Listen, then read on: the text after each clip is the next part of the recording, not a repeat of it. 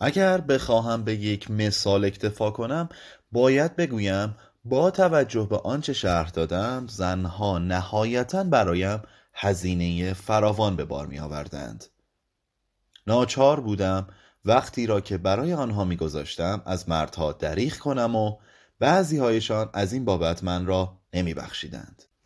تکلیف چیست؟ سعادت و موفقیت ها را بر شما نمی بخشایند مگر اینکه سخاوتمندانه رضایت دهید دیگران را در آنها سهیم کنید. اما شرط خوشبختی این است که آدم زیاد به دیگران اهمیت ندهد. بر این مبنا راه های چاره بستند. شادکام و محکوم یا تبرعه و ناکام. بی انصافی در حق من خیلی بیش از اینها بود. به جرم شادکامی های گذشتم محکوم شده بودم.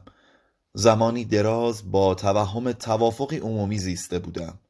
حالان که از همه سو قضاوت ها نیش زبان ها و تمسخرها بر من بیخبر و خندرو میباریدند.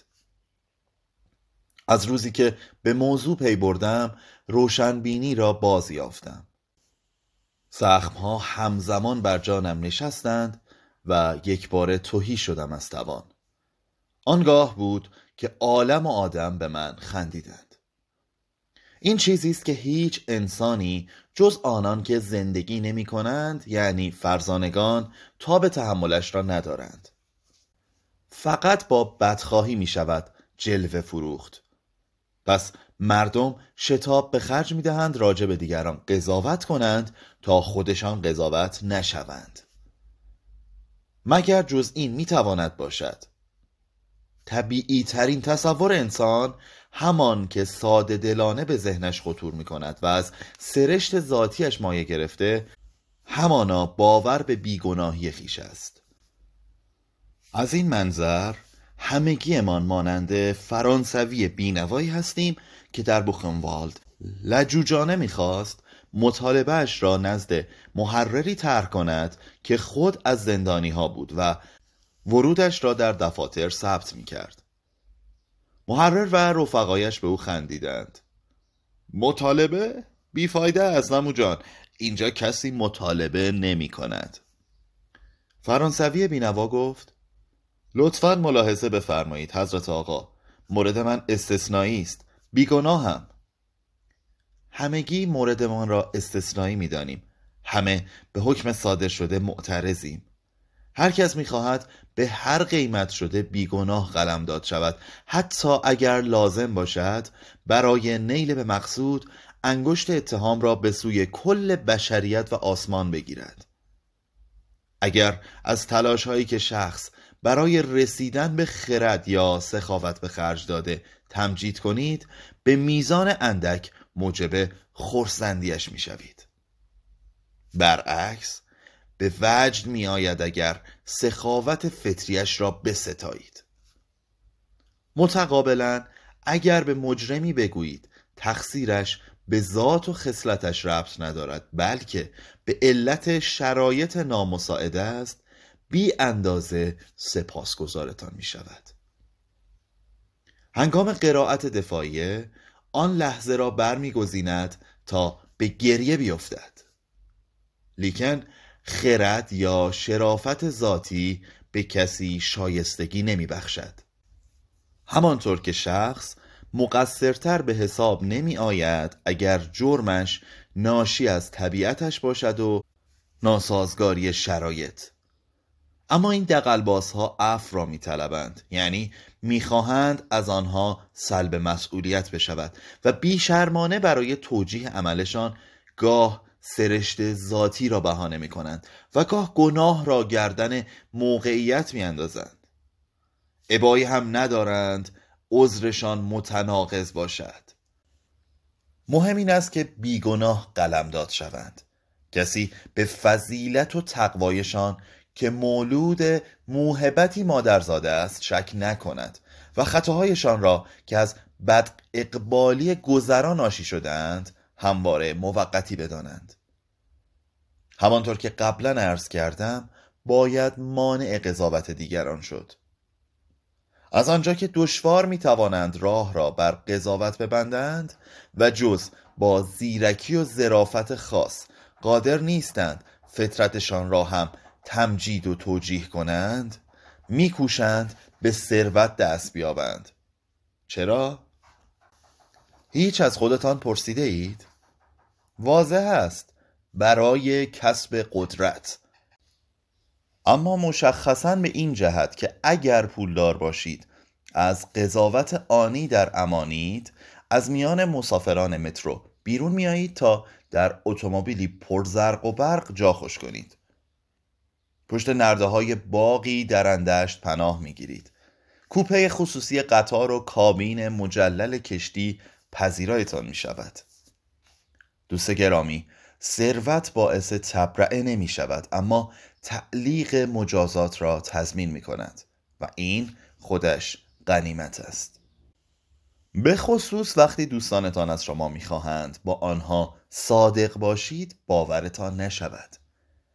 نیتشان جز این نیست که به برکت صداقتی که قولش را گرفتهاند با یقین بیشتر به تصویر مطلوبی بچسبند که از خود در ذهن ساختند چطور صداقت می‌تواند شرط دوستی باشد؟ طعم حقیقت به هر قیمت از آن سوداهایی است که چیزی از حجومش در امان نمیماند و در برابرش تا به مقاومت نمی آورد. عیب و ایراد به حساب می آید. گاهی مایه آسایش می شود و گاهی خودپرستی را ارضا می کند. پس اگر با چنین موقعیتی مواجه شدید تردید نکنید قول بدهید و رو راست باشید و نابترین دروغ را نصار کنید به این ترتیب پاسخگوی تمایل واقعیشان بوده اید و محبتتان را به شکل مضاعف ثابت کرده اید این مطلب به قدری صحت دارد که کمتر پیش می آید به کسانی اعتماد کنیم که از ما بهترند. اصلا از معاشرت با آنها گریزانیم. برعکس اغلب سفره دلمان را پیش کسانی باز می کنیم که شبیه خودمان هستند و همان نقاط ضعف ما را دارند. به عبارت دیگر رقبتی نداریم خود را اصلاح کنیم یا بهتر بشویم. زیرا ابتدا باید خطایمان را گردن بگیریم.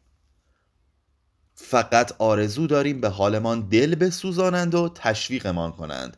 این مسیر را ادامه بدهیم. در کل دلمان می‌خواهد هم از تقصیر تبرئه شویم هم از تلاش برای رسیدن به تنزه معاف باشیم. وقاحت و فضیلتمان هیچ کدام کافی نیست. نه نیروی شرارت داریم نه توان نیکوکاری دانته را می‌شناسید؟ واقعا؟ فرمودید شیطان؟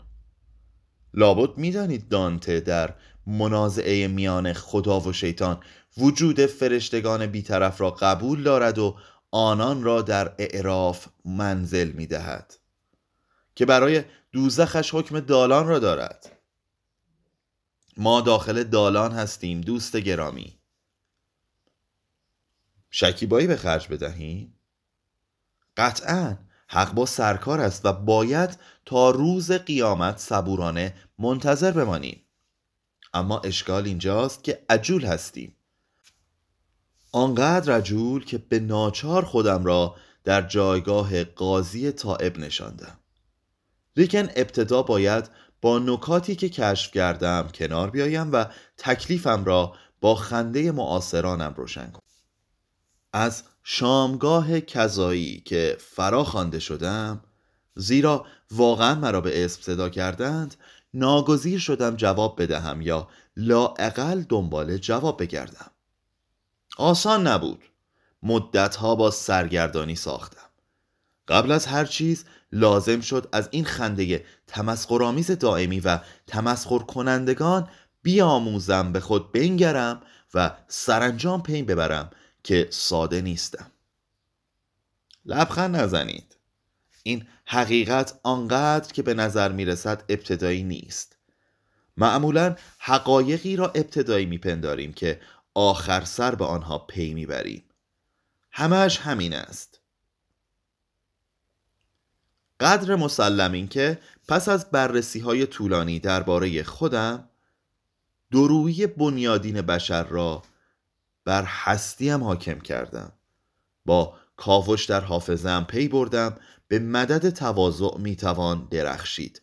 به برکت افتادگی غلبه کرد و با تظاهر به تقوا دست به تعدی زد. با توسل به ترفندهای مسالمت جویانه می جنگیدم و با پرهیز از طرق منفعت طلبانه هرچه دندان طمع برایش تیز کرده بودم سرانجام به چنگ می آوردم برای نمونه هرگز گلایه نمی کردم از اینکه تاریخ تولدم را از یاد بردند حتی سکوتم در این مورد تعجب توأم با تحسینشان را برمیانگیخت. قافل از اینکه دلیل رفتارم محرمانه تر از این حرفها بود. خوش داشتم فراموش شوم تا بعدا بتوانم در دل از این موضوع گلایه کنم. چندین روز قبل از آن تاریخ حواسم را جمع می کردم مبادا کاری از من سر بزند که توجه و حافظه کسانی را جلب کند که روی قصورشان حساب می کردم مگر نه اینکه یک بار خواستم در تقویم آپارتمان دست ببرم. انزوای برنامه ریزی شدم که محقق می شد در خلوت خیش جانم را به جاذبه های اندوه مردانه می سپردم به این ترتیب آن روی سکه همه فضائلم کمتر از تصور مایه مباهات بود.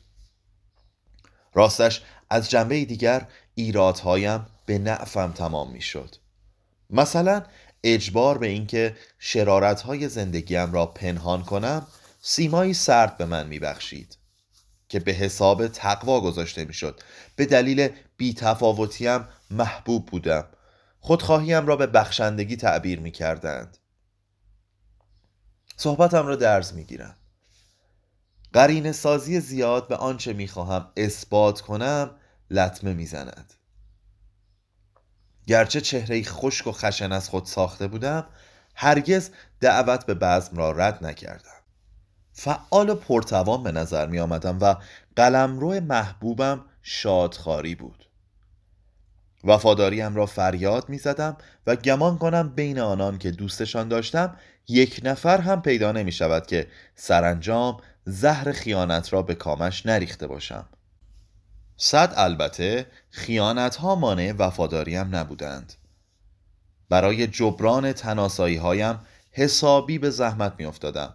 به دلیل لذتی که نصیبم می شد هرگز از یاری به هم نوعانم باز نایستادم. اما هر قدر هم این شواهد را به گوش خود میخواندم حاصلش جز تسکینی سطحی نبود.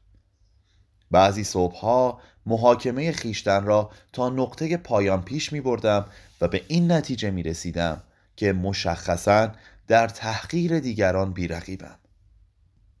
آنان که بیشترین مساعدت را در حقشان روا می داشتم از تحقیرم بیشترین سهم را می بردند با نزاکت تمام با همدلی لبریز از عطوفت همه روزهای خدا به صورت نابینایان تف می انداختم صفحه 57